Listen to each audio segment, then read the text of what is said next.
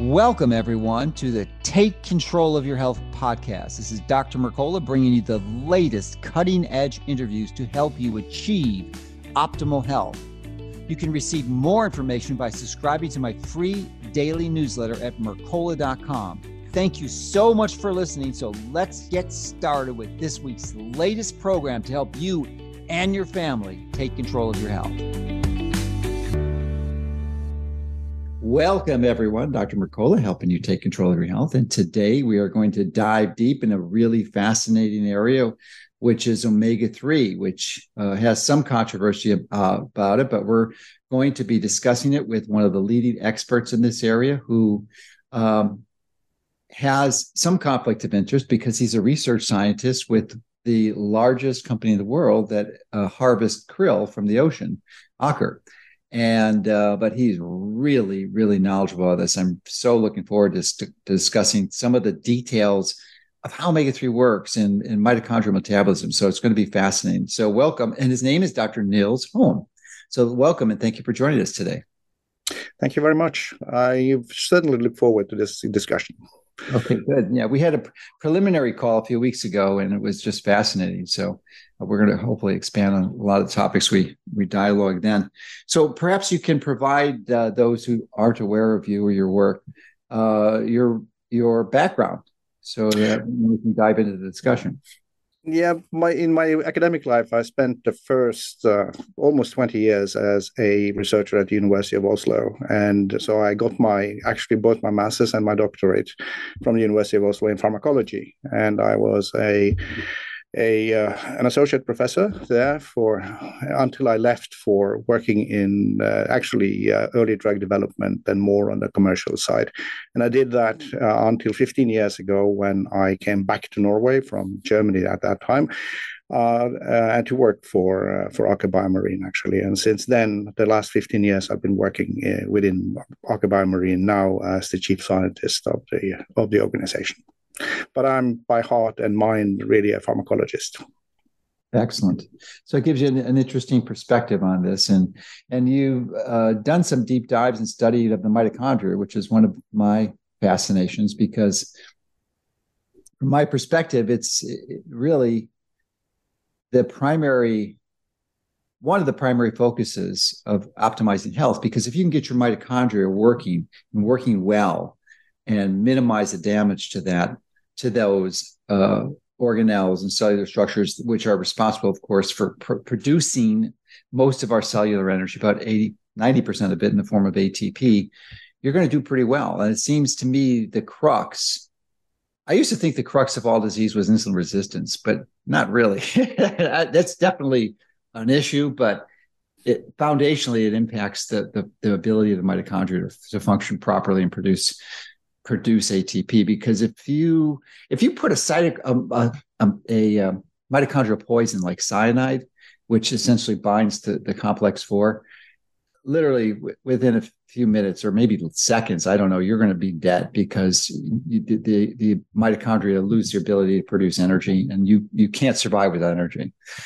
So uh, I'm not, not sure what your view of mitochondria is, but or the importance, but uh, maybe you can share with us, and then we can dive deep in some of those those components. Actually, what my my way into all of this actually came through membranes, uh, as you know, ah. pharmacology. Very much of of what we deal with, uh, all of it happens in a membrane somewhere, and you, when you have that perspective on some of the biochemistry, you realize that the membranes is the universal surface onto which uh, and into which you um, assemble uh, the the the uh, cellular machinery. Uh, very mm-hmm. little in the cell just floats around. It's it's, it's a very complex structure. Uh, and membranes are really fascinating that way, and the integrity of membranes uh, is absolutely vital for for the function of the cell. And let's not also forget that uh, the membrane hosts what I call response elements, uh, and that there's a number of those. But but of course, almost all signaling, uh, except for for um, for um, hormones, all short uh, path signaling uh, starts much of it starts in the membrane. Yes, and of course, the mitochondria have two membranes, the inner one and the outer.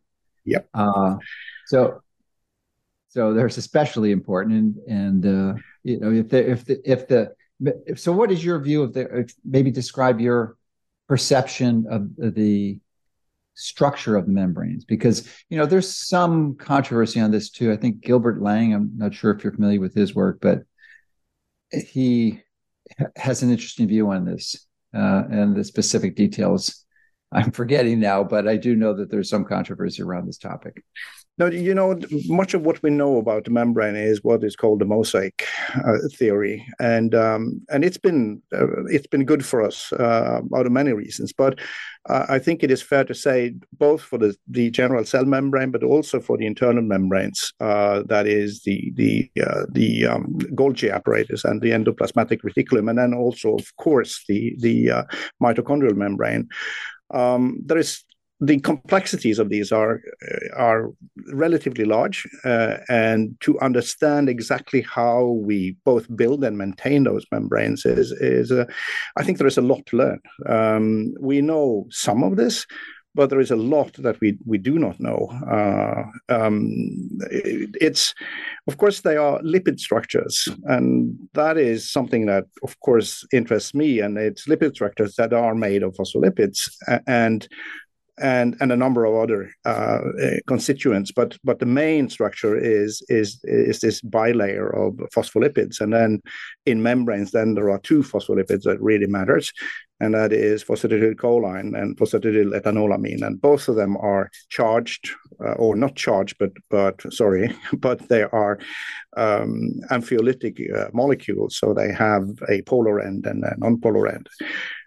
And um, and they're really uh, they're really interesting uh, molecules because uh, even from a from a um, developmental uh, uh, perspective, because there are the few molecules we know that actually organize themselves into structures spontaneously. You could take phospholipids and put them into water, and suddenly you have a some sort of a sheet or a membrane that that forms. Uh, so, forming structure rather than chaos is a hallmark of these uh, really interesting molecules.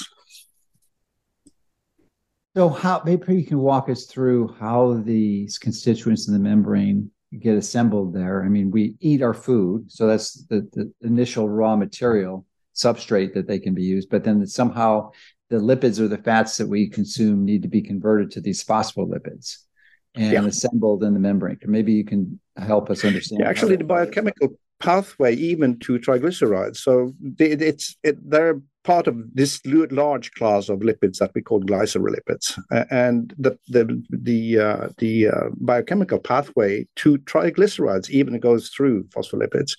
So that's an interesting one. But but but of course. Um, uh, some fats we are able to synthesize, uh, palmitic acid, for example. Uh, if you eat sugar, then your body fastly uh, will make that uh, sugar into storage and in, in the, the, form of palmitic acid. So saturated fat. Saturated fat. That's 18 carbon? Yes. Is it yeah. 18 or 16? Uh, 16 palmitic acid would be okay. uh, 18 and then uh, also uh, stearic acid would be 16 uh, okay. long so the, the, medium sized now then there are other fats that we are not to any degree able to synthesize so neither the omega-6 uh, linoleic acid or alpha linolenic acid which is the omega-3 we can synthesize. Uh, and the longer chain omega 3s and omega 6s, um, pretty much for, for the omega 3s, the conversion of from the shorter chain to the longer chain is really quite lousy. And it, there is a competition with omega 6s also. And since we decided, I'm not even sure if we decided, but since humans started to consume huge amounts of omega 6 fatty acids, then then uh, then that is in a, in a in a very strict competition with uh, with the elongation of the of uh, of ALA and fundamentally, we have to uh, take in the long chain uh, omega 3 fatty okay. acid. Well, well let me stop there be, be, before I proceed because that's a really important point. And I think it's frequently glossed over, even in healthcare professionals. And so I just want to restate what you said and emphasize it. And if I'm mis- misinterpreting something, then please let me know. But the there's two omega um, two polyunsaturated fats that are considered to be essential in, in conventional medicine. One of them is the omega six linoleic acid. The other, and these that's an 18 carbon, and the other was is the omega three alpha linolenic acid. That's and that's also an 18 carbon. But those we can't make, and we have to get it from the diet. Uh, Correct. But the others we can make the 20 EPA for omega threes and uh, 20, uh, 22, which is a DHA. Uh, so they can, they can be elongated, I think, by desaturase, delta six desaturase, if I'm not mistaken. And the problem is that there's competitive inhibition for that enzyme. That enzyme, so that if you omega three seems to be is literally the, the, what most people believe and understand to be the um, important polyunsaturated or essential fat that we need to acquire, especially the longer chains. But when you've got literally tenfold, that's a thousand percent more omega 6 floating around than supposed to be, and then we consumed 150 years ago, then this end, the delta 6 desaturase, is going to focus on that. And I think it converts that into arachidonic acid, if I'm not mistaken. And instead of converting the alpha linoleic acid to EPA. So is that the crux of the problem? Did I summarize? Exactly, and it is. Um, it, it's not just it's both the elongase as well as there are two different. Okay. Okay. So there's two. Okay.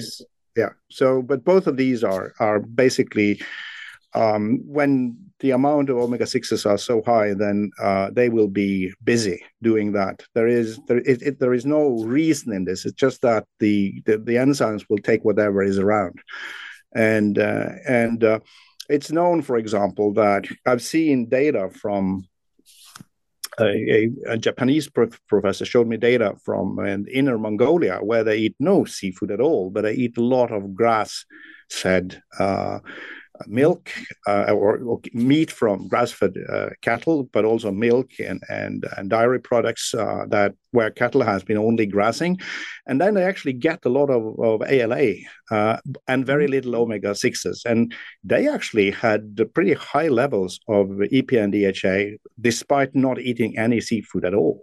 Uh, so okay, that so- kind of uh, tells the story, I think.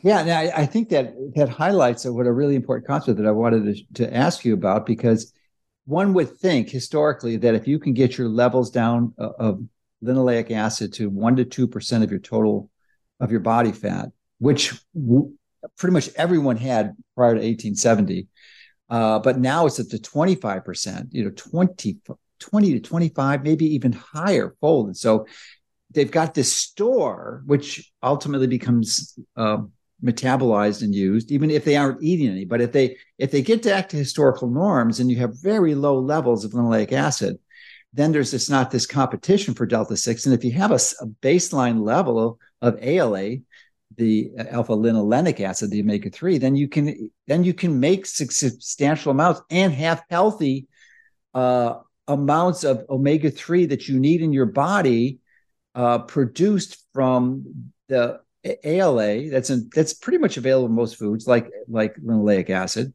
uh, and you don't have to rely on taking supplements. Would that be a fair assumption? But this is I think, the, no, I think that's correct. Yeah. I think yeah, I think absolutely, I think that's correct. But but of course, with today's food, it's highly yeah. That's a, that was the copy I was going to say. Almost no one is there. Almost no, no one is there no.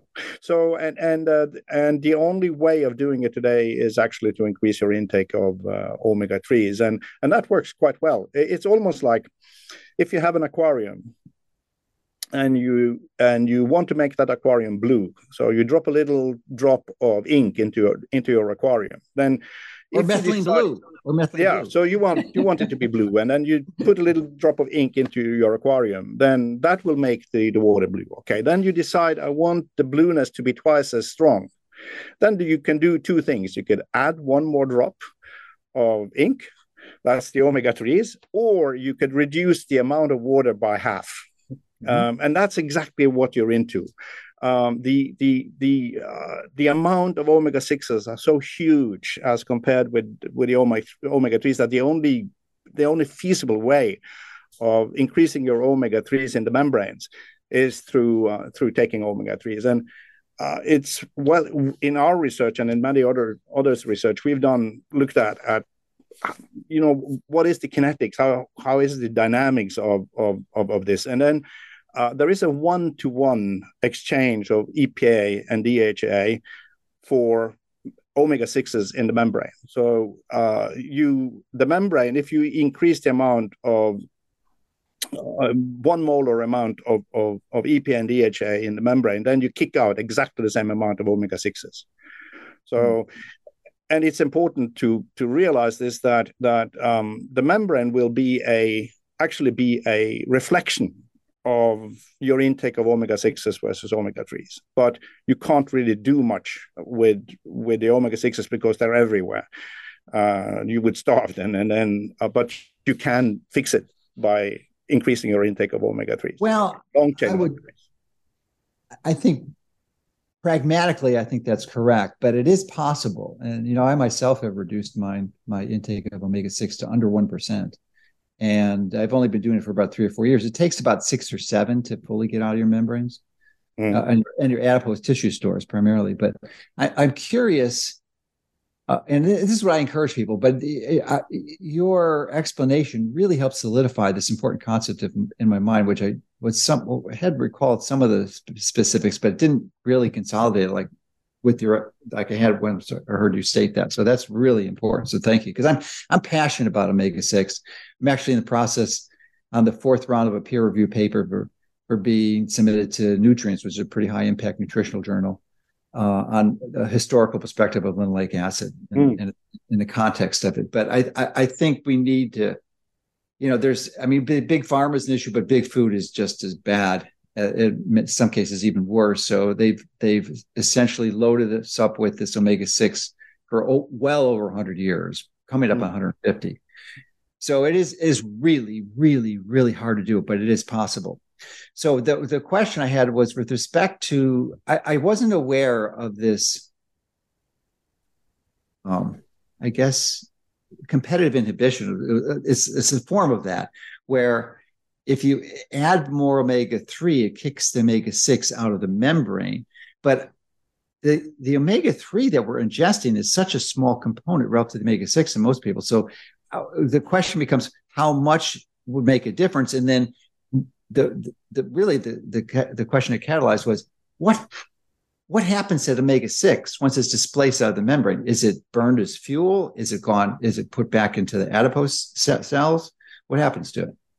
You know, I really can't answer that question. I, I have only I only seen that on the membrane level. It's kicked out of the membrane. I would guess that it is both being burnt as fuel and it will be stored in the adipocytes like like other fats uh, and uh, but but it is uh, what i can tell you is that we've been studying the kinetics remember i'm a pharmacologist and i'm trained in pharmacokinetics so we've been studying the, the mass transport of epa and dha and it's really fascinating because you have a meal of salmon today, uh, Dr. Mercola, and uh, EPA and DHA from that meal is going to wash around in your in your circulation and and be exchanged with a, within all different organs in your body for 14 days afterwards, and it takes. Days.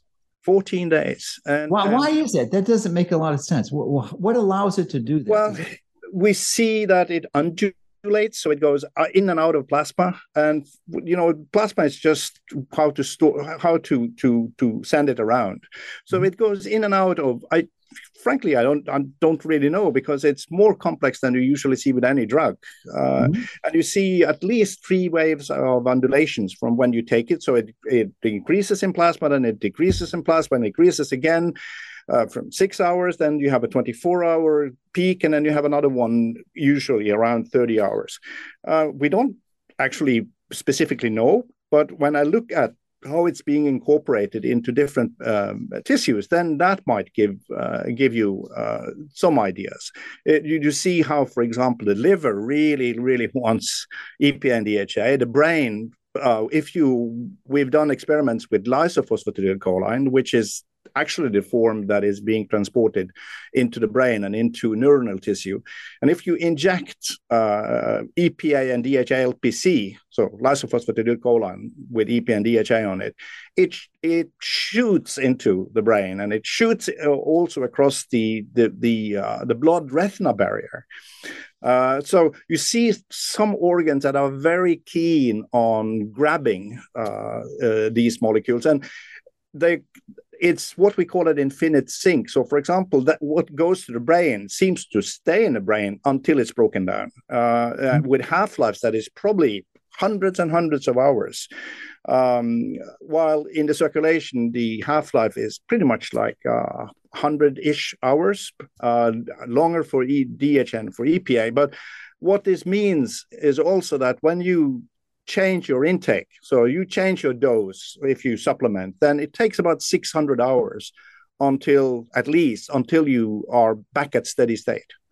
Hmm. So you can't fix anything fast um, with, with, those fatty acids. You really need to be patient.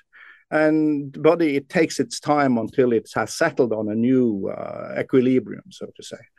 So, but I have never seen any other substance having such a complex distribution. Uh, and, and uh, the omega threes in the blood, and that's the omega threes. And and uh, well, should we be surprised? Well, you find those fatty acids in every single membrane, even in the in the, even in the the mitochondrial membrane, every single membrane in our body. And if you ask me, uh, what's the total size of membranes in us? You know, I, I, am in no position to answer that. It's an enormous surface that is made out of a thin, thin, thin layer of, of, of, of lipids, uh, where EPA and DHA and also arachidonic acid, acid plays a role. Uh, but uh, for example, uh, the amount of saturated fat in this membrane seems to be absolutely stable. nothing happens. Uh, so when you take different fats, then it's mainly the EPA or maybe omega six, omega three that that really changes. Now, there might be other fats also, like nervonic acid or some some others, what I call structural fats, that also matters. But so far, our research has been on the omega 6s and the omega omega threes. And by the way, I call those fatty acids um, structural fats because they really do have a structure while the saturated fats are structural? Structural fats yes. So because i think of them like you would do as an architect uh, mm-hmm. you know they sure. have structure brick and mortar. Yeah. And the other fats uh, uh, for example palmitic acid so the the completely saturated fats they are super flexible and they really their structure is uh, they have far less structure really. Uh, you, you could twine them into it's like a, a, a piece of, of piece of rope really and, and and really doesn't infer structures in the same way into the membrane. so what what is the structural component of the fact then? I got it confused the structural it is the double bonds uh so oh this, really? The polyunsaturated double, oh yes.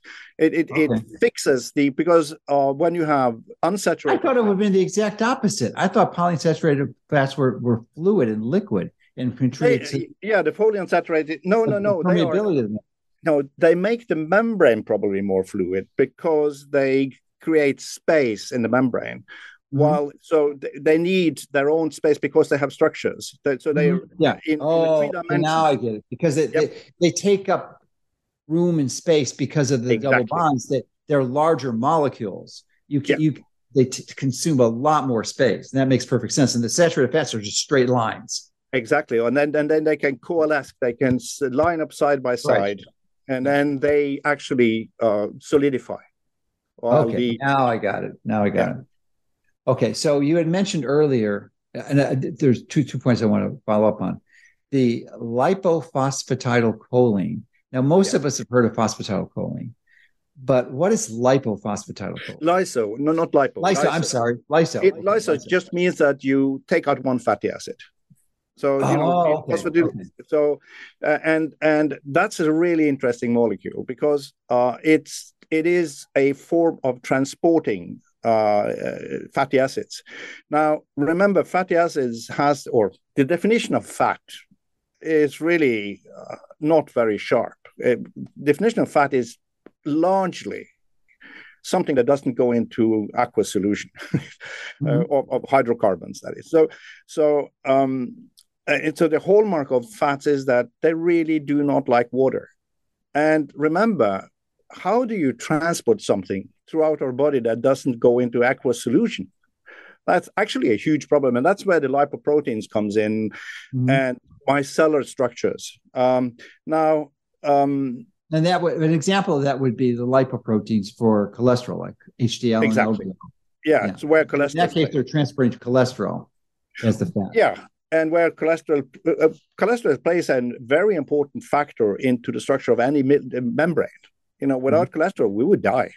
Uh, you know, there is no way around that. They're really important molecules, and I think, uh, frankly, I think uh, uh, that we shouldn't go too far into, but but but in a way, cholesterol has been demonized. But but that, that that's a different story. Yeah, it's a whole different. Yeah, yeah. But, but the thing is that the the uh, the, the you need a fundamental water solubility for any molecule to move across any mm-hmm. membrane or to mm-hmm. move from one place to another it must go into solution somehow mm-hmm. now the min the the, the maximal uh, solubility of for example epa is 10 to the minus 18th uh, it's practically completely unsoluble so here comes the problem how do we then get it into the brain Mm-hmm. And nature fixed that. Uh, and this is a paper from David Silver and his group in, in 2014 when that came.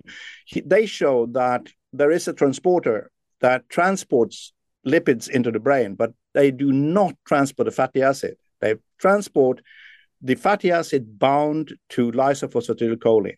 And that molecule is way more water soluble 10 to the minus fourth, actually. Mm. Um, and in a way, that's how nature solved that problem. Instead of being on its own, it's like EPA and DHA and a number of other fats actually sit on a ferry boat. Uh, and the ferry boat is lysophosphatidylcholine that transported it into the brain. And then the transporter, MFSD2A, it's called, uh, actually brings that molecule, not the fatty acid, but that molecule that brings with it uh, EPA and DHA and also other fats into the brain. Okay, and perfect. the same goes same goes for for the eye, but also such places at the liver. The mm-hmm. liver has uh, uh, lots of this this transport molecule, even maybe the the brush border in the gut. Um, now it also sits in the placenta. So the same transporter transports DHA from the mother to the fetus and a number of other fats, actually. Uh, so it, it, it's really, um, it makes a lot of sense uh, for our body to keep itself with a small but important amount of lysophosphatidylcholine in the circulation. Okay, so that, this is a key point. This I wanted to want you to expand on this because I, I wasn't aware of lysophosphatidylcholine. I suspect many people aren't. It's, but it's with your definition, it's simply phosphatidylcholine that has a fatty acid. So, which just one fatty acid, just one fatty acid. So that would seem, and it plays this pivotal role in your body that it's foundational and really crucial to optimizing your health. So it would seem that it's it's equally crucial to make sure you have a regular supply of phosphatidylcholine. Exactly, and of course, and, yeah, and, of course. Most and then, people don't. This is a, this is a common nutritional deficiency.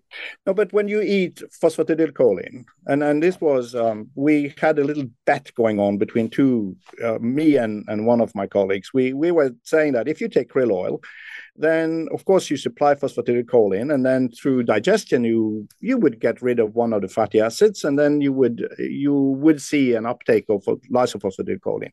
And to a certain extent, yes, you do that. But then we synthesized lysophosphatidylcholine, and we bo- both injected it and we gave it PO. Mm-hmm. And big surprise, uh, because uh, you definitely uh, you see uh, more of an absorption of lysophosphatidylcholine into certain tissues when you you take it alone. Uh, and you also there is always a, a, bit of a loss of fats. So when you eat both triglycerides and phospholipids, you see a loss between 15 and 5 percent, uh, kind of a block loss in in your gut, probably because the the digestion is too slow.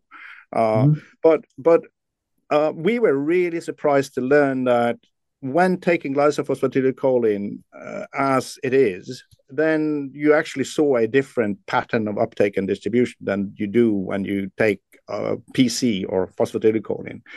So we were just wrong. And and if you ask me, do I understand why? Uh, not really. Uh, probably there are two ways or the standard uh, description of fat absorption, Dr. Mercola, is that it's broken down first into its into its fatty acid, then taken up into the uh, enterocyte. Mm-hmm. Uh, then it is resynthesized into a triglyceride, and then it is uh, it is put into what is called a chylomicron, which is kind of a, a, a little bubble, a fat bubble. And then that one is transported into our body through lymph. And so it goes from lymph and then it is it is transported into vena cava and then it meets the whole body. But mm-hmm. many, most substances that we take up from our gut actually has another route. Uh, the lymph route is very unusual. Uh, so the the main route is um, through the hepatic circulation, what is called the portal circulation, from the gut and then directed to the liver, and then mm. from the liver to the rest of the body. Mm. And for certain types of, so for example, lysophosphatidylcholine, there is quite a few indicators that points to that, that they may be taken up through that route. So then they hit the liver, which probably explains why you find MFSD2A, this transporter there. And so you have these two routes of of how lipids enters our body, one through lymph and other through the hepatic circulation. And uh, uh, triglycerides are almost exclusively taken up uh, in the uh, through the through the lymph, while with phospholipids and especially lysophosphatidylcholine, then they seem to go both ways. And that might be of, of, of, significance because the processing of these lip- lipids um, are different. And as you know, the liver has it has a key role in, in, in making the lipoproteins and lipoprotein particles. That is how we actually deal with with with fats. Mm-hmm. Yeah. So I'm I'm still a bit confused, and hopefully you can clear it up. Uh, lysophosphatidylcholine is crucial to transporting these single fatty acids. Uh, there's two ways that we can get it. One is we can get it by consuming phosphatidylcholine and then making it. Yep. The other is to actually consume it already preformed in foods like krill. So can can you explain? If, no, it's it's a it's a little bit more complex. Um, of course, you, of course. Even if you even, even if you eat only triglycerides, you will make you will make lysophosphatidylcholine. So, you, oh, so you, you yeah, we have endogenous, endogenously produce the capacity. Yes, okay. yes it is. Uh, but you need choline and you okay, need choline. the raw materials to make it. Uh, and if, of course, if you are going to make a lysophosphatidylcholine with EPA and DHA on it, you definitely need those fatty EPA acids. And DHA. So, so, so, would you would you say choline is the rate limiting nutrient to create phosphatidyl iso lysophosphatidylcholine? Yes, uh, definitely. Uh, it is, uh, and and it's uh, choline is super interesting these days. Uh, Norway is, uh, or the Nordic countries now will have a a, a, a um, nutrient recommendation for for choline. It, it's being proposed these days because it turns out, and, and you have to excuse me, I'm really, I, I, it's almost hard to believe that something as central to our to our metabolism as choline and and and um, uh, it, most uh, surveys suggest, both in the U.S. and in Europe, suggest that the population, uh, on in general, do not get more than eighty to eighty-five percent of what we need. Uh, yeah. And what is it? How, what's the percentage requirements? Like four or five hundred milligrams a day? Yeah, it, it's in that neighborhood. Uh, the there is a difference in the U.S. and in uh, in the U.S. you make a distinction between women and and, and men because mm-hmm. we have different requirements. Uh, while in Europe there is only one number, which is um, uh, 550, if I'm not sure. if I'm not wrong. Okay. But but it's uh, it's hard to believe that we actually have uh, uh, that our food isn't rich enough. It's something as essential as choline. Uh, yeah. Now, of course, choline is also super um, important for liver health mm-hmm. because mm-hmm. it is one of the factors that decides if liver will accumulate too much triglycerides. And as you you know, Dr. Mercola, uh, there is something peculiar about the liver because the liver cell stores fat in in regular liver cells. Um, that doesn't happen else, elsewhere in the body. Fats are stored in specialized uh, adipocytes. So, uh, it, liver cells are the only cells that can that that can get fatty, uh, uh really. Mm-hmm. Uh, and and and uh, there you have non-alcoholic fatty liver disease, really yes. and, uh, which probably is way too more widespread and than people are aware of. And because Thanks to linoleic acid. yeah, and it's very hard to diagnose. Uh, you know, we, basically, you need a biopsy. Now there are new methods coming around, um, mm-hmm. compound methods to diagnose non-alcoholic fatty liver, and I think we will soon find ourselves in a situation where 30, 40, 50% of the population actually has this pre disease condition. I think we're there now. Yeah, I think you're right. Yeah, I think we're there. Uh, and uh, I think we need to we really need to put more focus onto that because it's the first step on metabolic syndrome. It, it's the sliding sliding towards steatosis well, and uh, well, I mean, it's such liver so essential critical, and especially to this part of the discussion because they're making the lipoproteins, and if you have are. a forty to fifty percent impairment in your ability to do that, you can put the raw materials in, but it's going to seriously impair you. So you yep. really you know it's a big issue. It all in my mind all boils back to linoleic acid. You've got to get it low low low and it's almost a cure for nafld uh, once you get it low enough it, will reverse. Thankfully the liver is the, the probably the single most regenerative tissue in your entire body. I think you can cut out 75 80% of it and it will and it will, will reproduce itself if i'm not mistaken. Correct but when you get down to steatosis uh, so as oh. long as there is no structural damage, damage yes, okay. then you have a structural damage, and then really it's it's fabulous ability. It's too late. So uh, and and there are several strings of research that shows that it increase your intake of choline, increase your intake of omega 3s, or basically increase your intake of phosphatidylcholine, mm-hmm. uh, you could actually reverse from non-alcoholic fatty liver back to, to a mm-hmm. more normal liver, and instead of sliding further down into steatosis and and and and, and metabolic syndrome. So, can you review for, with us the best sources of phosphatidylcholine, which I think would be soy and, and probably some seafoods, or or choline? Seafood seafood definitely. Um, uh, and and of course uh, you you soy uh, is but soy phospholipids are different. They first of all you have more of the different classes so it's not a pure phosphatidylcholine but also ethanolamine and pi so in, inositol and then serine forms of, of the, those glycerophospholipids. So uh, the, the the marine forms are usually more uh, pure phosphatidylcholine mm. uh, sources, and then they also usually come with EPA and DHA. Uh, you know, the, marine long chain. So, in a way, uh, marine phospholipid is, in this respect, some sort of a Swiss knife. Uh, mm-hmm. they, they have it all. Uh, so and and of course that's it, one of the reasons for why I'm so interested in in in uh, in krill oil because it's so rich in exactly these marine uh, phospholipids that that contain EPA and DHA. And for the um, choline, would it would it primarily be eggs? Is the primary source? Yeah, that, that's one. But frankly, anytime you eat a cell, you will get it. It's just that the amounts are oh. so small. So anything, but but it, the amounts are very small.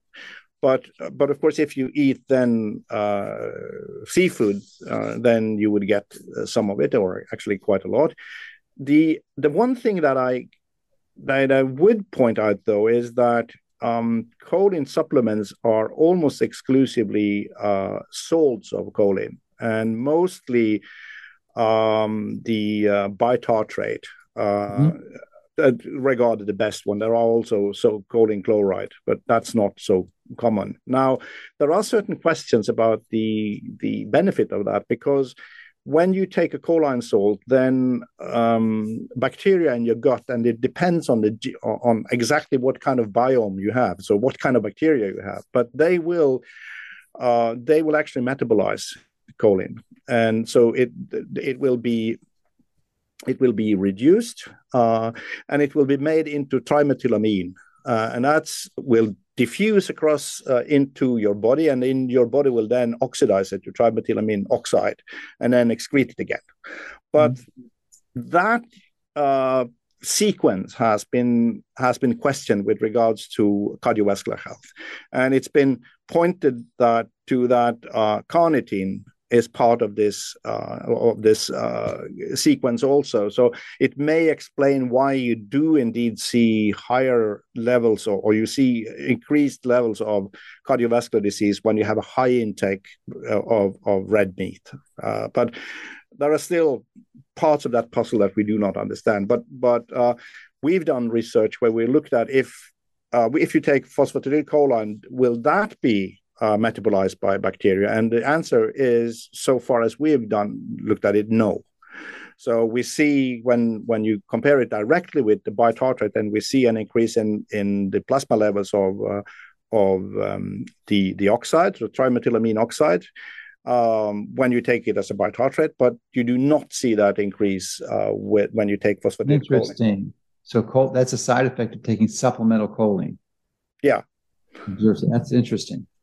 Um, another powerful support for eating whole foods. it's really hard to go wrong with eating, totally food agree. as your primary source of these because you know you have this intellectual perception of a need, a biological need, and you know for whatever reason you're unable to meet that for your dietary choices, so you ch- chose choose to supplement and you don't. And there's consequences for that. I mean, that's why the general philosophical decision or strategy is to literally every single time acquire from a whole food source. I want to get back to the other thing you mentioned. You, you reminded me, and I'd really like you to expand on this because there's a lot of confusion. We've published articles on this before.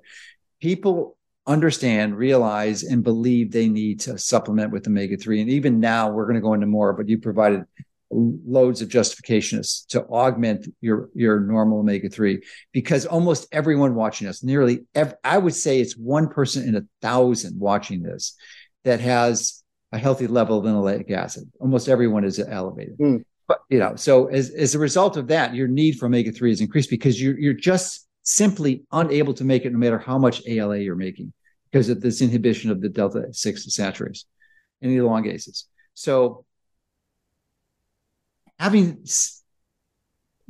we recognize that there's a large number of people who understand the importance of supplementing with omega 3. So they choose fish oil supplements, which is yep. the most common form of omega 3 supplements out there. And it's my impression that the vast majority of them should be avoided. And they may be worse than not taking it at all.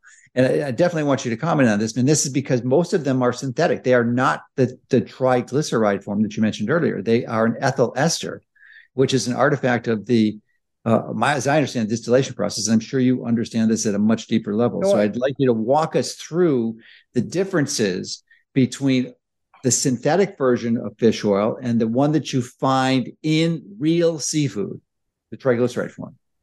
So, uh, first of all, I, I, I do think that almost, uh, you know, it is since we are since we really need the omega threes, then almost any type you take is good for you. But that's I think that's at the basal level. But let's be um, so. There are two natural forms of, of taking EPA and DHA, and it's the triglyceride form, uh, uh, and it is the phospholipid form.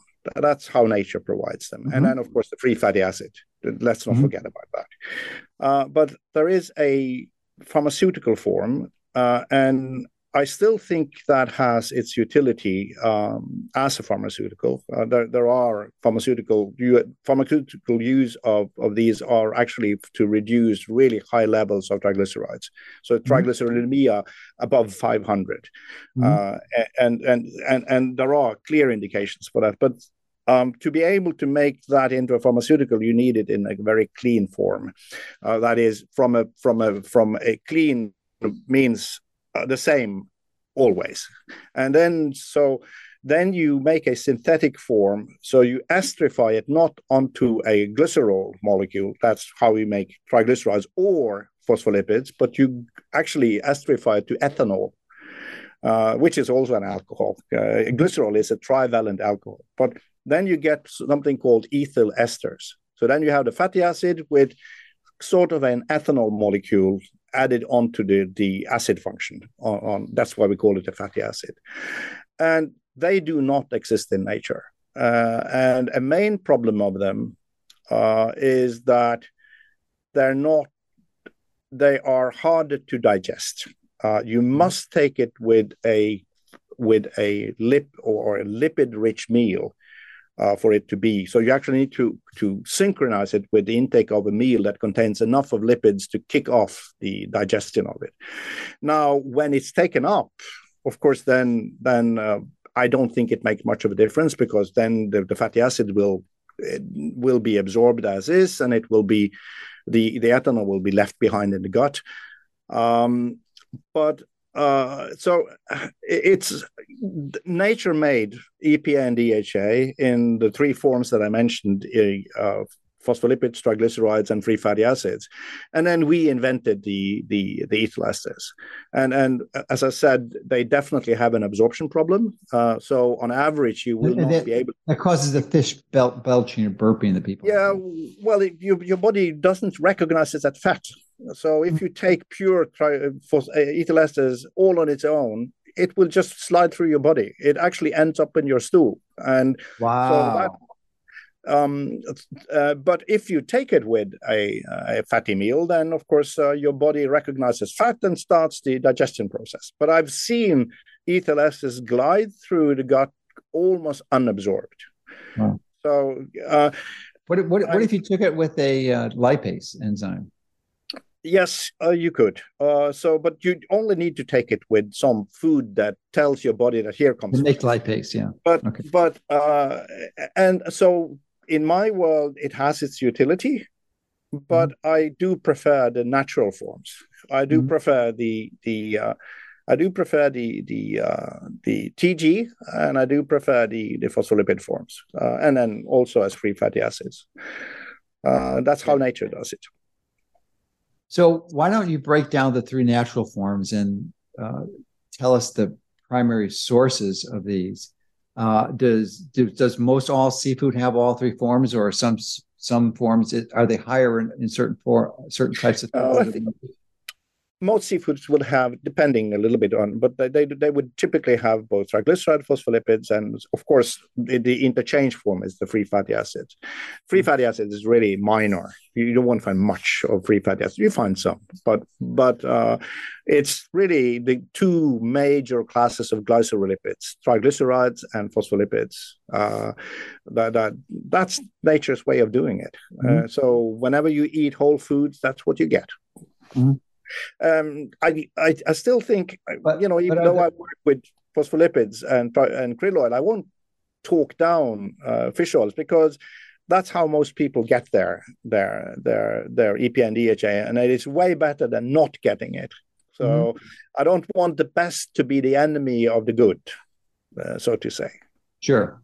So you're not opposed to ethyl esters in fish oil supplements assuming they're high quality and they're taken and consumed with a meal. Correct, but I there is one thing that I really do not appreciate in, uh, and this is uh, a particular for the United States. You're allowed to call esters fish oils, and frankly, mm. I don't like that at all. It needs to be clearly labeled what you what you buy. Uh, and, and, so there is something that needs to be done. Uh, and you could buy yeah. Really so you could buy and of course that there might even be mixtures of the of, of the different kinds that that might be beneficial. Uh, and of course one one advantage of the ethyl esters is that you could really clean them out. You, you could really clean up and take out uh, environmental toxins. Now the price you pay for that is as you pointed that there is a high thermic uh, load on the molecule.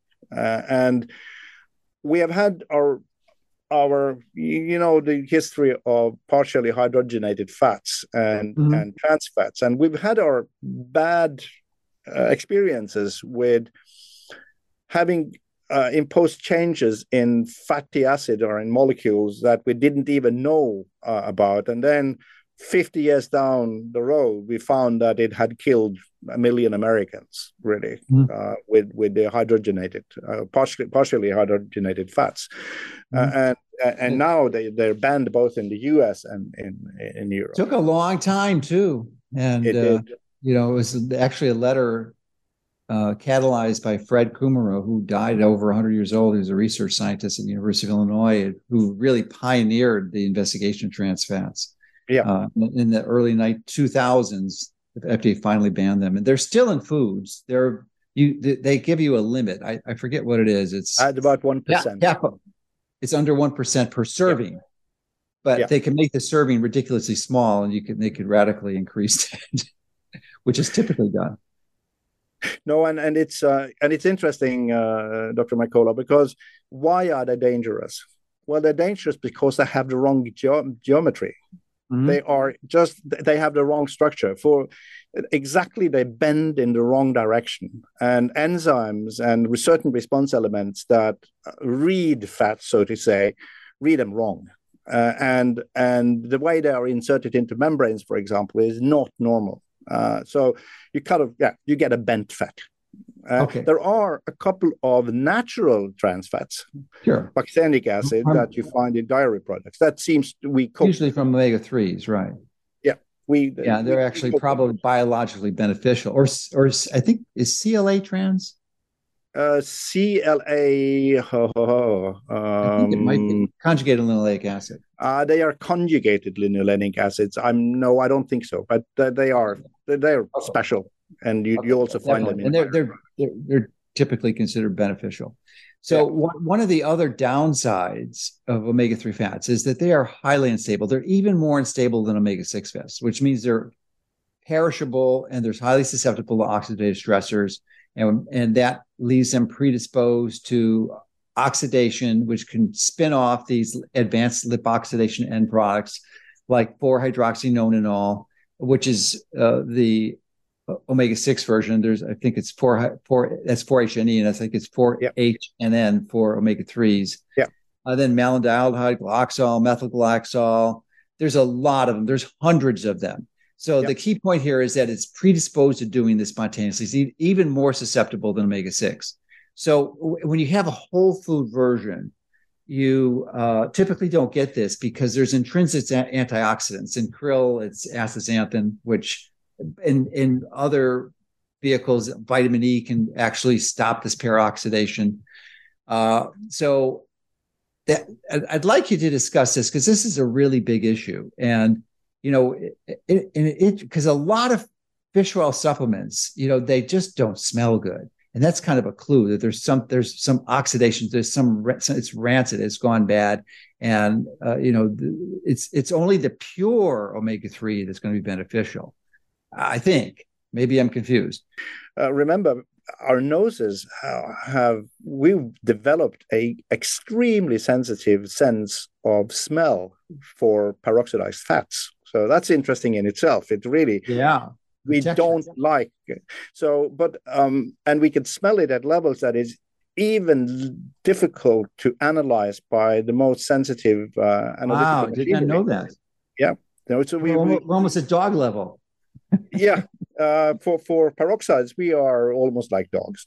Uh, so we're really uh, and um, but how does nature preserve? Uh, so you mentioned uh, you mentioned uh, vitamin E about your tocopherols, and then you mentioned astaxanthin. And astaxanthin is, if you look um, into the kingdom of, of, of, crustaceans, then astaxanthin is really the the the molecule that nature provides, and it is a fantastic antioxidant in the lipid phase. Don't mm-hmm uh, as or antioxidants are most of them are water soluble and mm-hmm. uh, the the scales for how efficient they are are actually defined in the aqueous phase and not in the lipid phase. But mm-hmm. astaxanthin, it's just amazing. When you have astaxanthin together with your your your unsaturated fats, then the astaxanthin is being sacrificed uh, and down into very small levels phospholipids are interesting in an, in another aspect because they because of the, the the phosphate group and what is called the head group, which is in in in phosphatidylcholine's case is the the choline group. They there is a drag on what we call the pi electrons, but they do not oxidize uh, as as easily as the free fatty acid or as the triglyceride. The, the mm. most oxidizable will be the free fatty acid, mm. and then the next one would be uh, probably the ethyl esters, and then uh, triglycerides, and then phospholipid seems to be the most resistant. Wow! So phospholipids the most protected. And can you walk us through why it's the most protected again? yeah, because the, the uh, if you look in nature, you find the EPA and DHA, or the, actually all of the polyunsaturated fatty acids, you will basically find them in what is called the middle position. In, in triglycerides oh. you have three ah, positions, okay. but uh, in the middle position, that they are the closest to the highly charged phosphate group, uh, and it there is a it holds onto its electrons uh, in the oh. double bond. So so the oxygen cannot come in, or the peroxide cannot come in and kick out the electrons. Mm-hmm. Uh, that's it's it's kind of I want my electrons for myself. Uh, well, uh, uh, and of course that that then they they're more resistant to to antioxidant, but to to be oxidized. But of course, in any such fat, you need a good antioxidant, and astaxanthin is definitely uh, very very good. Uh, and and um, that's exactly why nature makes it that way. There are some other retinoids, some other similar structures that will do do the trick, and typically. Uh, I don't know if you know, but it's not the fish that makes EPA and DHA. It's the algae. It's algae, right.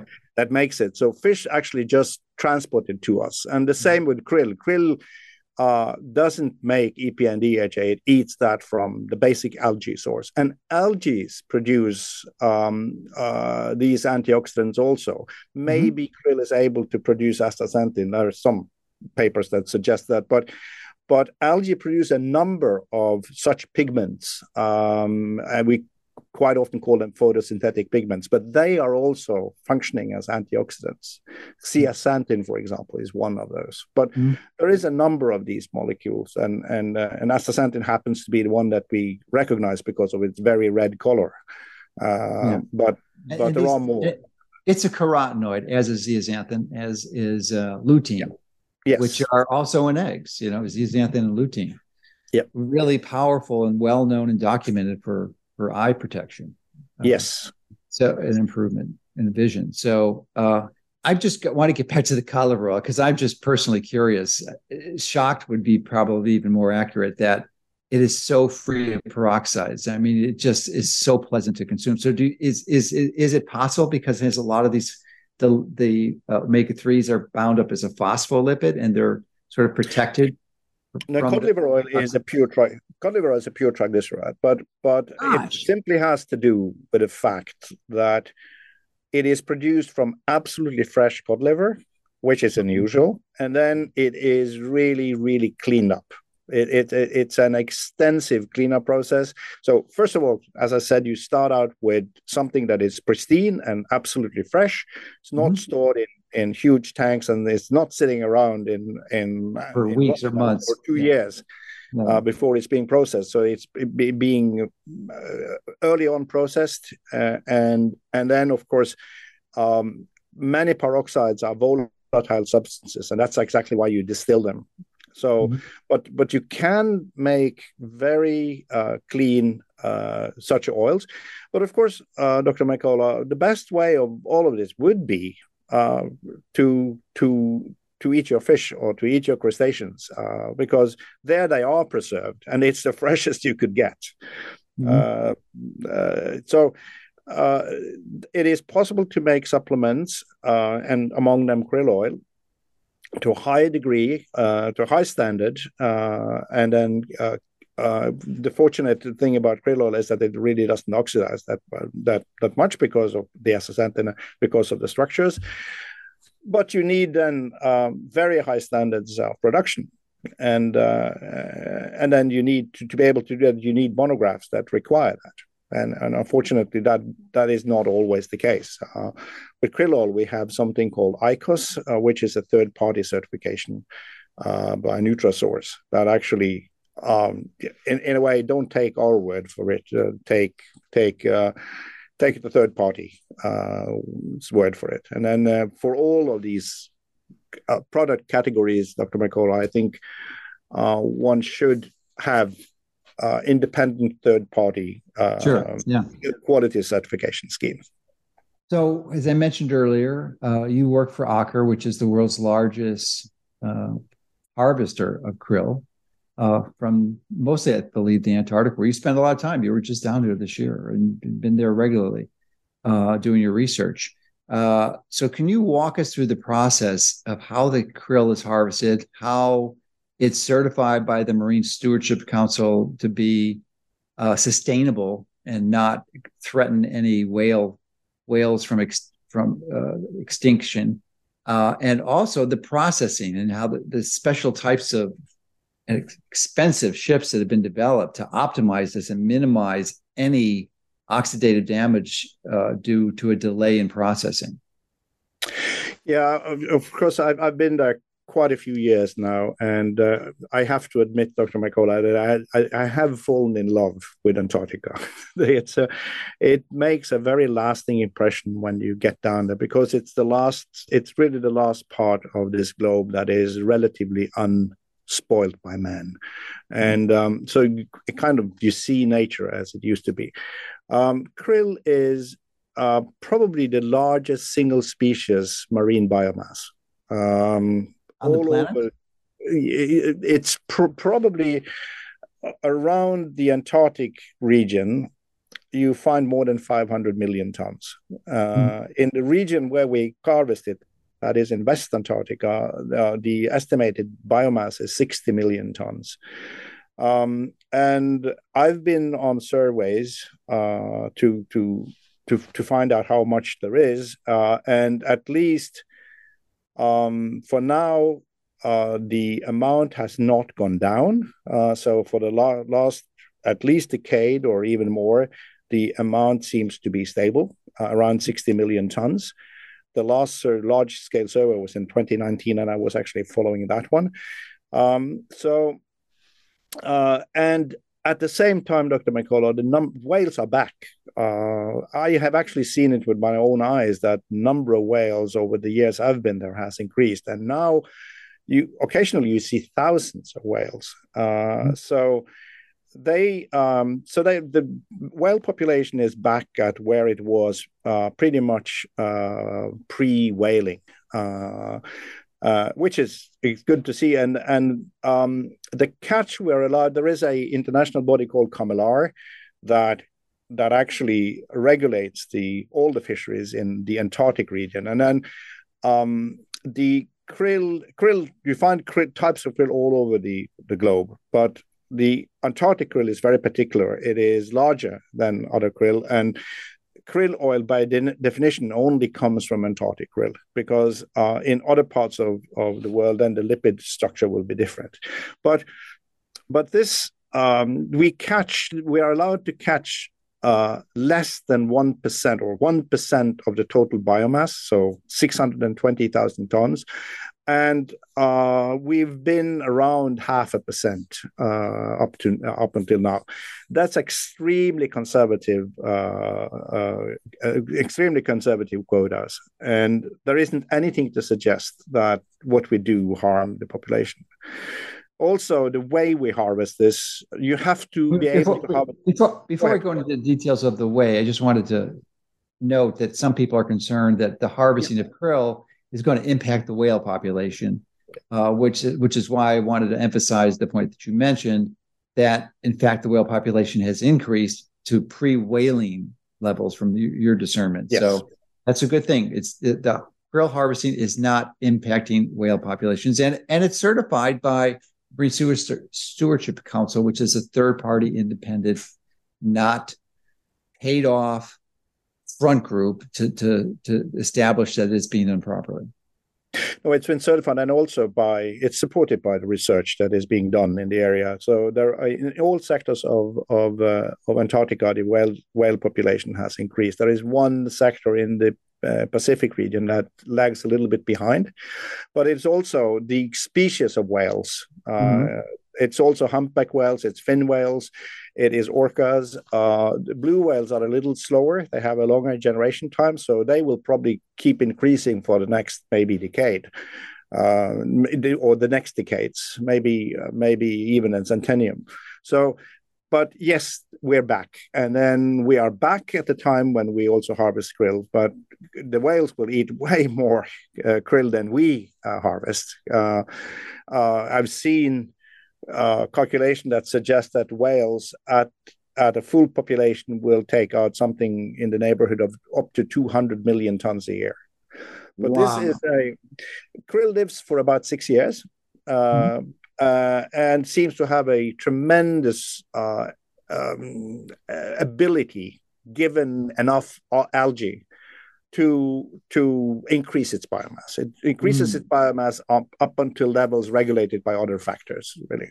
Uh, so uh, it's really the algae bloom in, Antarctica, in Antarctica that that governs the amount that uh, of krill, uh, really. You would think that the variables that contribute to algae bloom would actually be improving, which is not necessarily good from an environmental perspective because typically it's, po- it's phosphate pollution that causes the algae to grow. Now, I don't know if that pollution reaches the Antarctic, but if it did, that would certainly speak well for the algae, right? No, and, and in Antarctica, no. The the the, the Antarctica is um, it's very special. It's an ecosystem completely, almost completely isolated from other ecosystems because of the circumpolar current. There is a drop oh. in temperature along that current that is only a few uh, few kilometers wide uh, or only a few miles wide, but there is a drop of three or three, four degrees Celsius, uh, sudden drop uh, in the mm-hmm. Southern Ocean when, when you pass through that one. And so, for example, krill will die when, uh, if you put krill in a water that uh, at about two degrees Celsius, they start to die. Uh, they mm. must be in that cold water. And that's typical what? for all life there. What's the temperature and, of the Antarctica there? Is it zero? So. Yeah, it's from zero and down to the, the, the, minimum amount. I would say on the average, it's probably oh, uh, uh minus 0.5 Celsius. So that's uh, 36 uh, Fahrenheit or uh, 35 Fahrenheit. Um, I thought and, it'd be below 32, wouldn't it? yeah, no, no. So sorry, low, so, sorry, sorry. Uh, my calculation error. So yes, it, it's down at 32, 30. Uh, so it, and on in, in the freezing range, right. it all goes down to minus 1.3, 1.4 uh, Celsius. Um, so freezing conditions, really. And uh, so it's it's really a very special situation. The there is also there is little iron in in Antarctica. So you see, for example, krill doesn't have iron as its oxygen carrying prosthetic group. It actually mm. relies on on hemolymph, which has copper as its um, interesting. As its, yeah. Who would have known? So, so that's that's why uh, krill actually contains a fair amount of copper, uh, and um, and the phosphates there is no phosphate uh, pollution in Antarctica. You do see some PCBs, uh, mm-hmm. very, very small amounts. Uh, but you see very special patterns of PCBs in Antarctica, and you see some other uh, uh, pollutions that will be transported by by air and then condensate in the cold uh, climates. Still, what, about, what, what, about heavy metals like mercury? Uh, very little. Uh, heavy metals, uh, we've analyzed, we analyzed for it, and others have analyzed for it, and you find very low amounts of, for example, uh, mercury, uh, lead. Um, yeah, they, they're they're not they're they're not there. Uh, there are volcanoes in the area, Mm-hmm. Uh, for example, in what is called Decep- uh, Deception Island, uh, which actually is an active volcano, and there you could find it, uh, but but uh, it's not spread around. Okay. Interesting. So it's fascinating. So, you know, an argument that many people have about consuming krill is that as a food is that it's not a food source for humans that, that ancestral humans didn't consume krill so how would you respond to that well then the same goes for any crustacean it's uh, there is krill is a crustacean as good as crustacean as good as any other crustacean and certainly humans have uh, been eating crustaceans uh, and we actually uh, seen we haven't harvested uh, Antarctic krill because it's where it is, but we certainly eat other types of krill. Um, you know, you could you could walk along the beach in beaches in uh, in uh, in Thailand, for example, and people have a little net that they drag uh, into the water, and then what comes up, it's called shrimp, but it's actually krill. Uh, but really? that's a different. Yeah, of course. Oh, okay. So uh, um, I was tempted to say that nine out of ten whales uh, eat krill. Why shouldn't we do it? the first paper on the suggestion suggestion on eating krill, uh, Dr. Mercola, was published in 1958. Uh, mm-hmm. Actually, the month I was born. Hmm. And uh, a guy called Peloquin uh, suggested in Scientific American that we should stop whaling and rather fish krill. So eat higher up the food chain for sure. Yes, of course. Uh, we should uh, harvest as far down in the food chain as we could. Now, ideally, we should have harvested algae, but mm-hmm. you know, I don't ask me to to harvest the microalgae that is five micrometers across. Uh, you you won't be able to do that. And and to me, krill is just the sweet spot of it. Uh, krill does the algae harvesting for us, and then we harvest krill instead. And that's energy efficient. Um, and uh, yeah, it's just the size sweet sweet spot. All right, so it seems the best retort to that concern would humans historically haven't eaten krill is that's not necessarily true. They've eaten krill probably in some Asian countries. It's just misidentified as shrimp. So in in many ways, it's just a different version of shrimp. So if you've eaten shrimp, you're pretty much eating krill. Yeah. Uh, which which also has the other con concern, uh, and is a legitimate one. Absolutely, is that if you have a shrimp allergy, that you really should avoid krill because you're most likely to be allergic to, to krill too.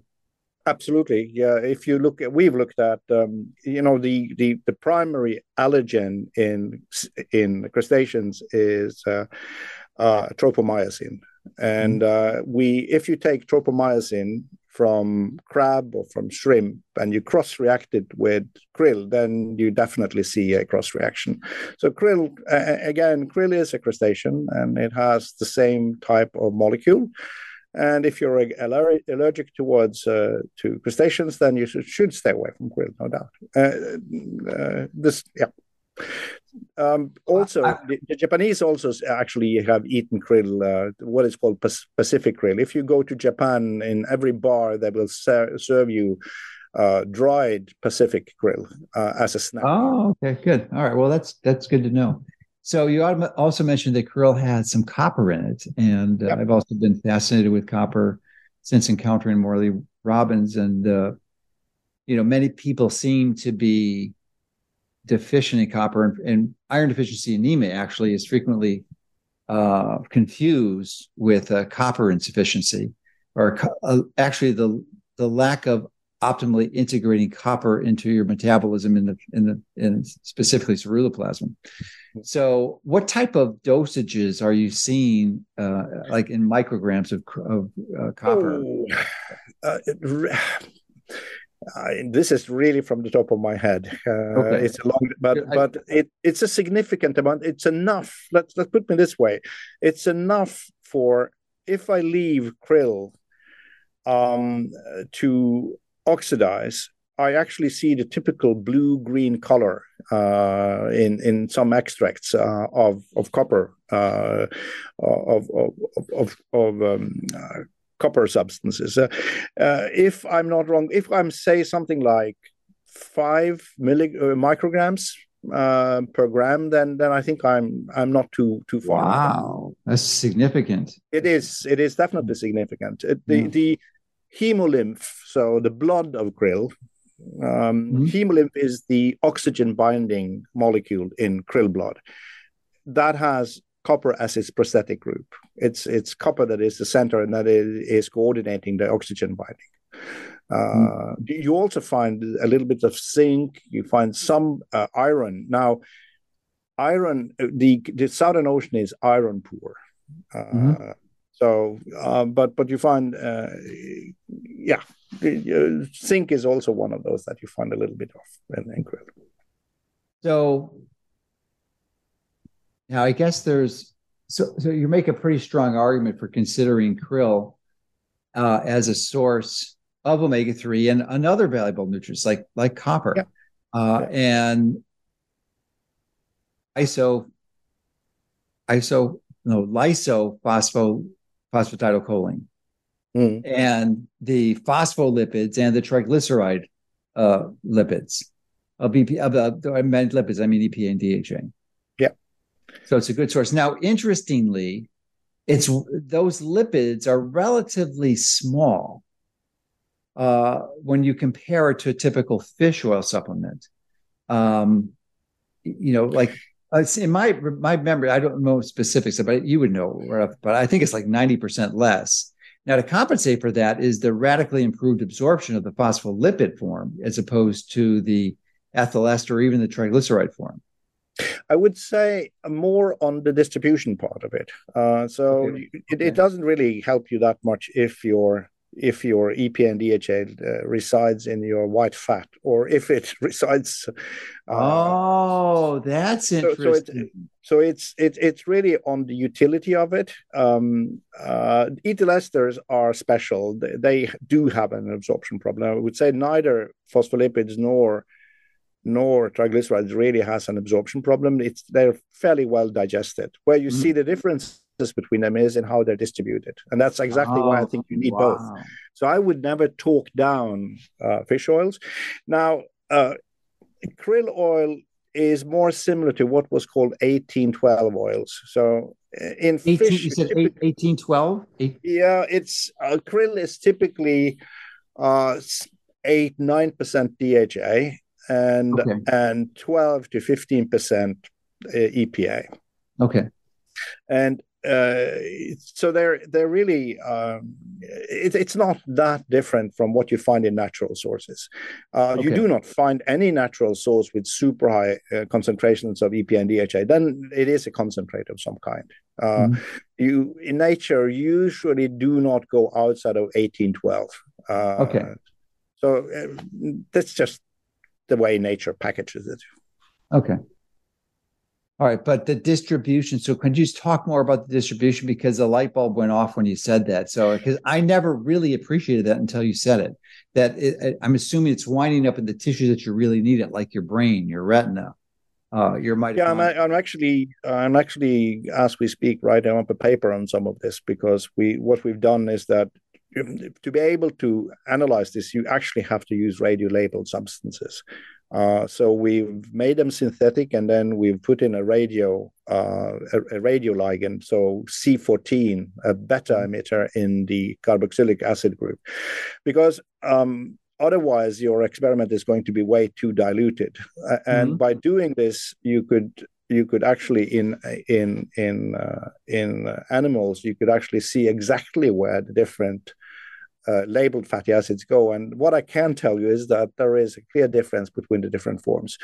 Uh, and again, uh, phospholipids uh, have uh, certain specifics when it comes to the brain, the eye, the liver. Triglyceride seems to have some specifics when it comes to, for example, the cardio, the the um, the cardio, not cardiovascular, but in in in in in heart muscle, for example. But uh, the, our heart is able to extract EPA and DHA from the circulation uh, quite well. There, are, there is a very high lipase activity there. But what I can say is that it is a it's a really uh, diverse pattern, uh, and what it tells me is that so far is that we need both forms. Uh, and let me also point out that krill oil also do contain EPA and DHA in triglyceride form. It's krill oil really isn't an oil; it is a lecithin. It's a mm. mixture of triglycerides and phospholipids. Uh, mm. So, so um, uh, nature provides both, uh, and um, I think we, we need both. All right. So, let's expand on the benefits of putting EPA and DHA in those tissues. The three that you mentioned were the brain, the heart, and the liver. So, can you expand on the utility of having higher concentrations well, of those? It goes fat. into every tissue, Dr. Mercola. Uh, but it goes it, into there better than the others, you said, because that yes, was the difference. So, for brain and for brain and for for the eye, without doubt, uh, and uh, also the transport uh, across the placenta uh, is is dependent on ah, but remember, but remember, um, it is um, how do I say this? It is uh, EPA and DHA uh, serves as substrates for what I call lipid derived signaling. And mm-hmm. one must not forget that cells needs to talk with themselves they need mm-hmm. to talk with the nearest neighbors that's how uh, everything is kept uh, at bay how self self regulate in a way that is beneficial for us now the substrate for that signaling is usually fats or a fatty acid and that's not strange at all because those membranes that we talked about is everywhere in the cell. Mm. Everything in the cell is connected to a membrane. So the main signaling system. Uh, so, and then maybe people have heard about prostaglandins or prostacyclins or thromboxanes.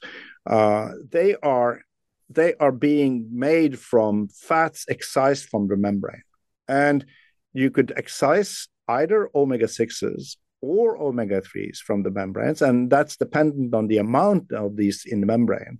Mm-hmm. Uh, and you get two classes of signaling molecules. So when you make the signaling molecules from EPA, for example, you get uh, PGE3 and not PGE2. Um, and the same goes for a, for a, for a number of these super important signaling molecules. And then further down the road, there is a type of molecules called resolvins uh, and mm-hmm. maresins, which actually first you have inflammation, but inflammation needs to stop. So inflammation is there to fix a problem, but then it needs to be stopped. So to be resolved. Mm-hmm. And EPA and DHA and also DPA, the, the forgotten of that triumvirate. That's the 24 carbon one, right? Uh, no, DPA is 22 like DHA, but it has only five double bonds. Oh, okay. And there are actually one type of DPA that is omega 6 and another one that is omega 3. And I'm talking about the omega 3 DPA. Of course. Now, EPA is maybe as much as 25% of DP, EPA is made into DPA and ends up in membranes. Oh. Uh, but we're becoming more and more interested in the DPA. But but um, those resolvins is absolutely necessary to stop inflammation from overdoing its job. Mm-hmm. Uh, mm-hmm. First inflammation, then resolution, uh, and and that's the key uh, to healthy inflammation. Now, now, now, can I stop you there because I thought, and I'm sorry for the interruption, but it's no, important. No. It was my understanding that the resolvins and the protectins, the maresins you referenced, are available in the whole food like krill or cod liver oil forms of omega-3 supplements, not in the synthetic chemically derived fish oils. No, they're not available in you can't um, the these SPMs as they're called are very short-lived. You know, they live for microseconds. Uh, so mm-hmm. they have a it's typical for a for a signaling molecule. So you can't take them as is. You, you it's been tried in pharma to synthesize stable analogs. Uh, it's turned out to be a bad idea. Uh, mm. because the whole essence is that it is going to be made in situ from mm. EPA and DPA mainly, but also some from DHA. Do their job and then be gone. Uh, so it's you have to do it the nature way here. Uh, so there are no such SPMs in any oils of any appreciable amount. And if it was there, it would die in your dom- stomach or in your absorption anyway. So what you to have a a good SPM response, you need to load your membranes with EPA and DHA. Uh, oh, and the source, the, the, sourse of the EPA and DHA is is not an issue. Then I was confused. No, the source is not really an issue at all. It is. Okay. Well, thank you for that clarification. I just I just thought it was a whole food source, but they're very short-lived molecules, and they're actually produced in situ in rather situ. than yeah, yeah. Okay, did not did not realize Yeah, there is it's a very common misunderstanding uh, but it, it's really all about in situ uh, production and and again it's part of this fairly complex uh, signaling cascade really uh, um, our bodies have other such cascade for example the coagulation system when you kick off coagulation you at the same time but in a time fused manner you kick off fibrinolysis also. So it, it's it, it's a normal theme in nature. Okay, so thank you for explaining all this. And I'm still a bit confused though, and I suspect some other people are also with respect to the relatively low concentration of the EPA and DHA in krill relative to other fish oils, which you said could be super concentrated. So you're in agreement that they're actually both beneficial.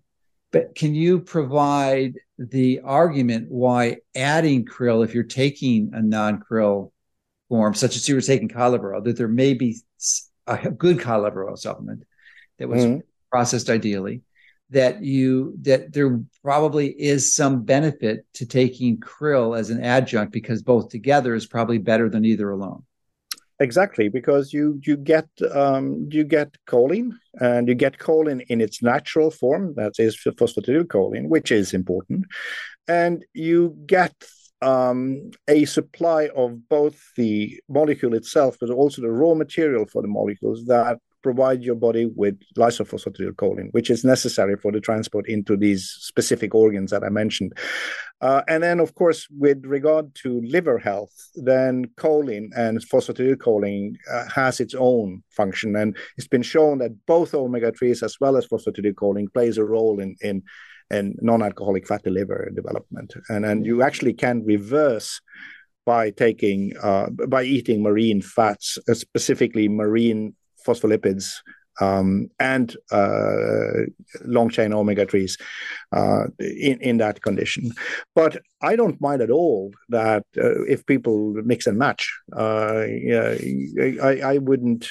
Um, for example, people ask me all the time, what if I can't afford krill oil? Then, then I say, well, take what you can afford and then add on fish oils.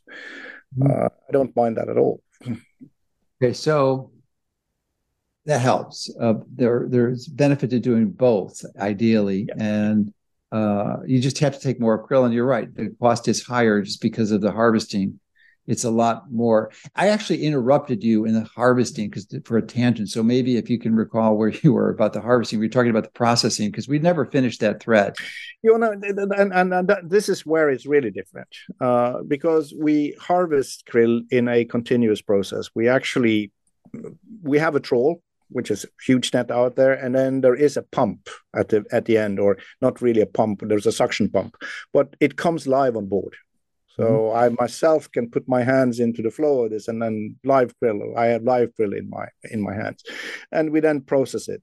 Uh, that really means drying at relatively low temperatures immediately, and then uh, we bring that on land and we extract it not by heat or by any type of heat treatment but by ethanol extraction which is very unusual for for marine fats. You usually do it other with and usually you need a lot of heat to to so so it's really and this is because it's a phospholipid uh, uh, um, uh, it's a phospholipid uh, triglyceride mixture uh, mm-hmm. you couldn't.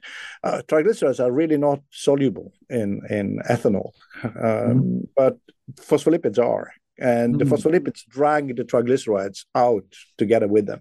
So uh, the whole the whole uh, processing uh, from the very beginning the way we fish it and all the way through is different for krill oil than for the other marine fats. So way less use of heat, really. And heat is one of the variables that will increase the peroxidation of those perishable fats if you're not doing it right, absolutely. Uh, and this is where you have found a source of, of good cod liver oil uh, mm-hmm. that obviously is doing it the right way. There are ways of you you can do it, uh, but it's all about the processing. It's all about the processing. It's all about being fresh. Uh, uh, people may not know this, but most of the at least cheaper fish oil products are made from fish oil that is stored in in huge tanks for years. Really, of mm. course, they try to do it the best way they can, but but um, do and, they at and, least freeze it? Yep, and then you would have to process that raw fish oil into something that has the quality yeah. that you want. Uh, we don't do it that way. We we yeah. we take care of the uh, of the raw material from from second one, and then we don't we don't store it away in in, in in in large storage tanks and then refine it to the quality we need. We try to take care of the quality from the very beginning to the very end, and we own. By the way, we own the whole uh, whole uh, uh f- the whole value chain. But, yeah, and um, I think you're the largest harvester of krill in the world, right? I mean, in a, in a large way, but I mean, like the giant, like almost no company. Oh no, no, we are, we are, we are, we typically our three boats typically do 70, 60 to 70 percent of the total catch uh, among 12 boats. Mm-hmm. So we are by far the largest, and then of course yeah. uh, we have the infrastructure necessary also. Um, but of course, you're you're absolutely right that uh, quality is something that you get when you put quality into every step in your chain. Mm-hmm. Well, thank you for helping us understand that. And now I have a curiosity question with respect to one of my passions, which is mitochondria. And I, th- I thought it was a shared passion, but from your knowledge of membrane physiology, can, is there any s- specific benefit or function biologically of the EPA and DHA in mitochondrial membrane or s- certain other molecules like cardiolipin that is so important in the cristae function? There is no doubt that EPA and DHA also is incorporated into the inner membranes of the cell.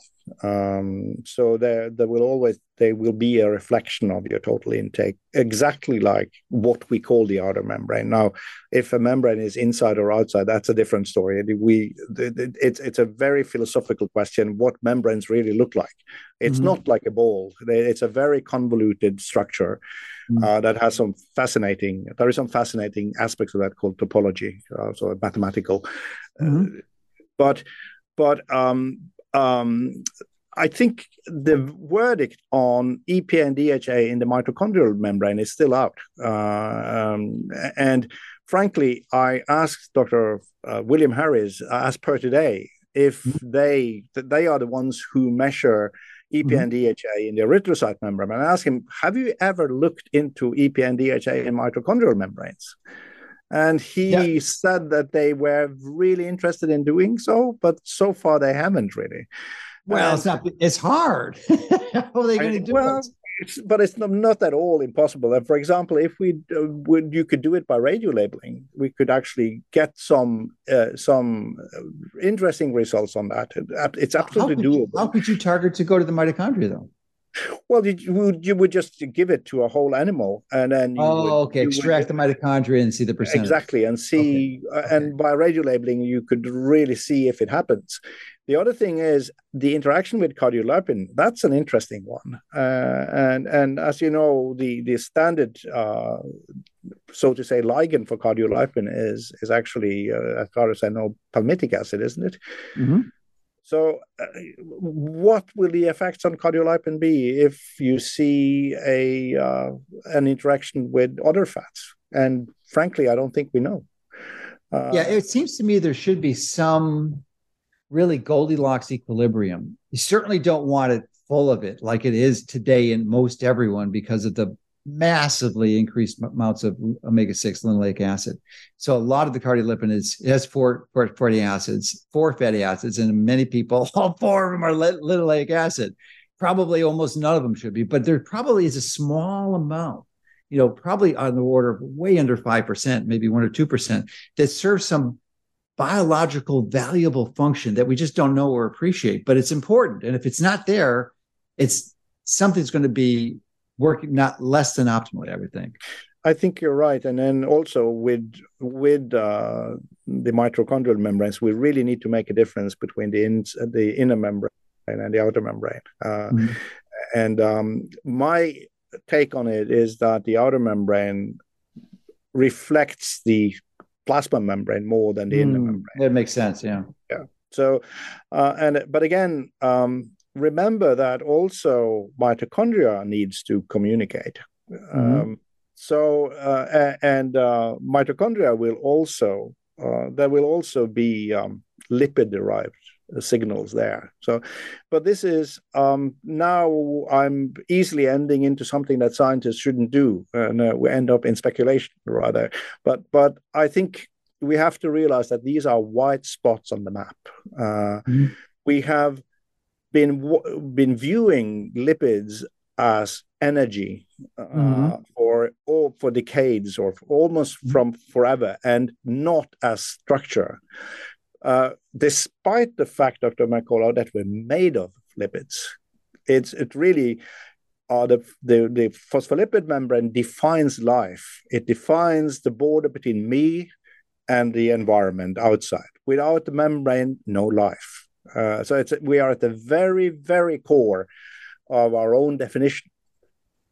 So could you expand? You you, you touched on it earlier about the structural component and help me realize that it was because of the conformational increase in size be, because of the, shift and due to the double bonds. It takes up more space, so it can contribute to structure as opposed to this this saturated fats, which are just simply straight lines.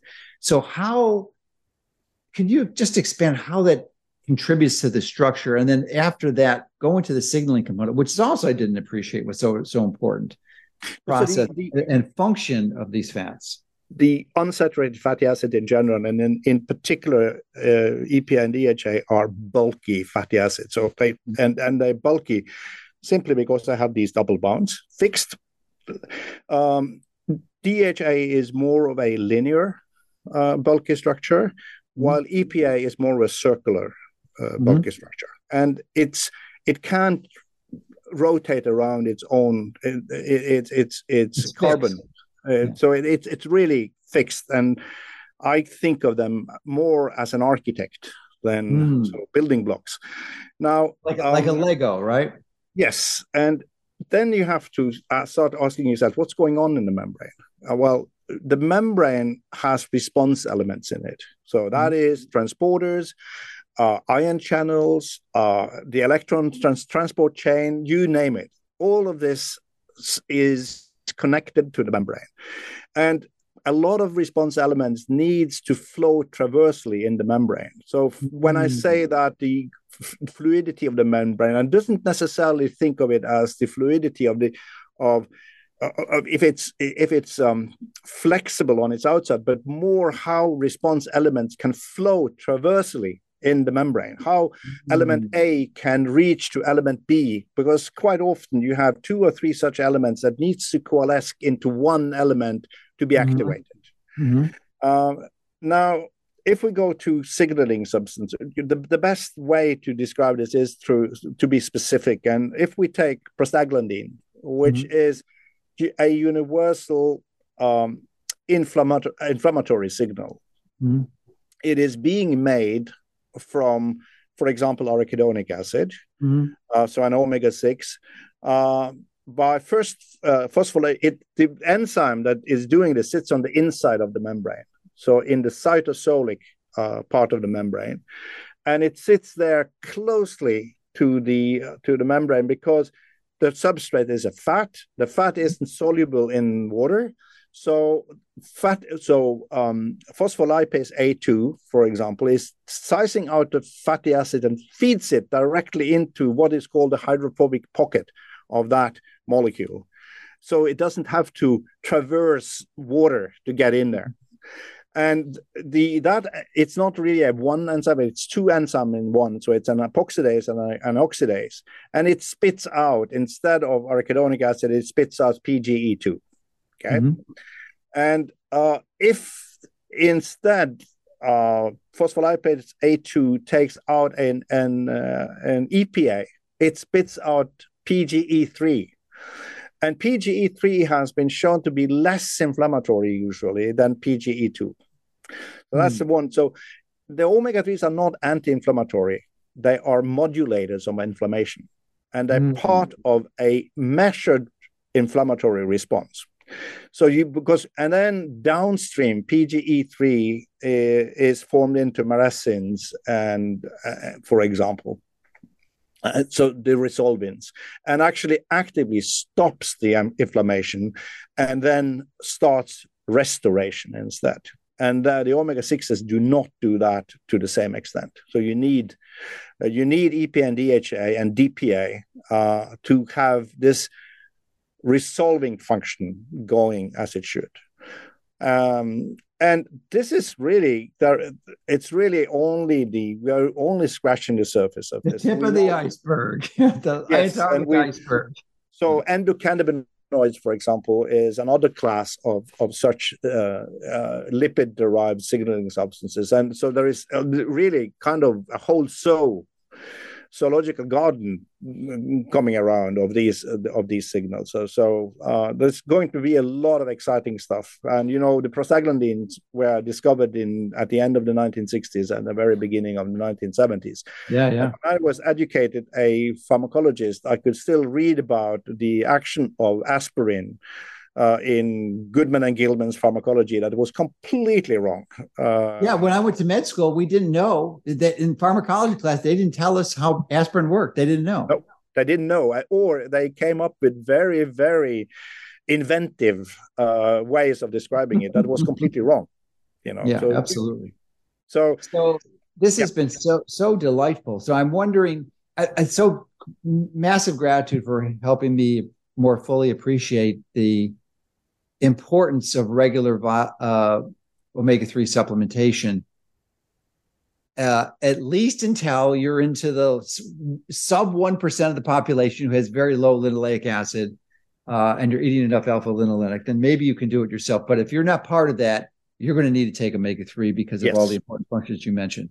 So, and probably the simplest and best way, and my final question to you is from your perspective and your science background, your take on the ideal six to three ratio, and is that the only in the membrane, in the RBC membrane, that that is inexpensively obtained and without a doctor's order? Uh, to what what should that be, and is it is it just the ratio that's important, or is there an absolute value or quantity quantitative component that is also important? It really doesn't matter since there is an exchange one by one. Uh, okay. So if you increase your omega 3 index to eight, then there will be a fixed amount of omega 6s left. Okay. Uh, so, so it really doesn't matter. You should get your measured by uh, OmegaQuant's or Dr. Harris's method you should be um, at least seven. Uh, mm-hmm. I keep my level up at 10 mm. or 11 um, uh, there's probably not much use in getting higher than that. I know that in dolphins, for example, we find uh, levels of 20. Uh, wow. I guess the whales that I see in Antarctica they will be sky high, but uh, but but uh, you should be eight, uh, and the only way to knowing this, Dr. Mercola, is to test yourself, and there yeah, is yeah. It, it's available as, as a dried blood spot test, um, and if you know your level and if you know how much omega 3s you need to take to be at that level, then just stay there. Uh, uh, our, our, metabolism of, of these fats is quite reliable. Uh, so if you know your individual uh, um, dose necessary to be there, then just be there. Okay. Um, yeah. And, and it, uh, because it's a red blood cell test, uh, and and red blood cells are the substrate for it they uh, have a ha- they basically live for about three months. So there really is a limited benefit to testing more frequently than every three months. But what do you recommend? Once a year, once every six months?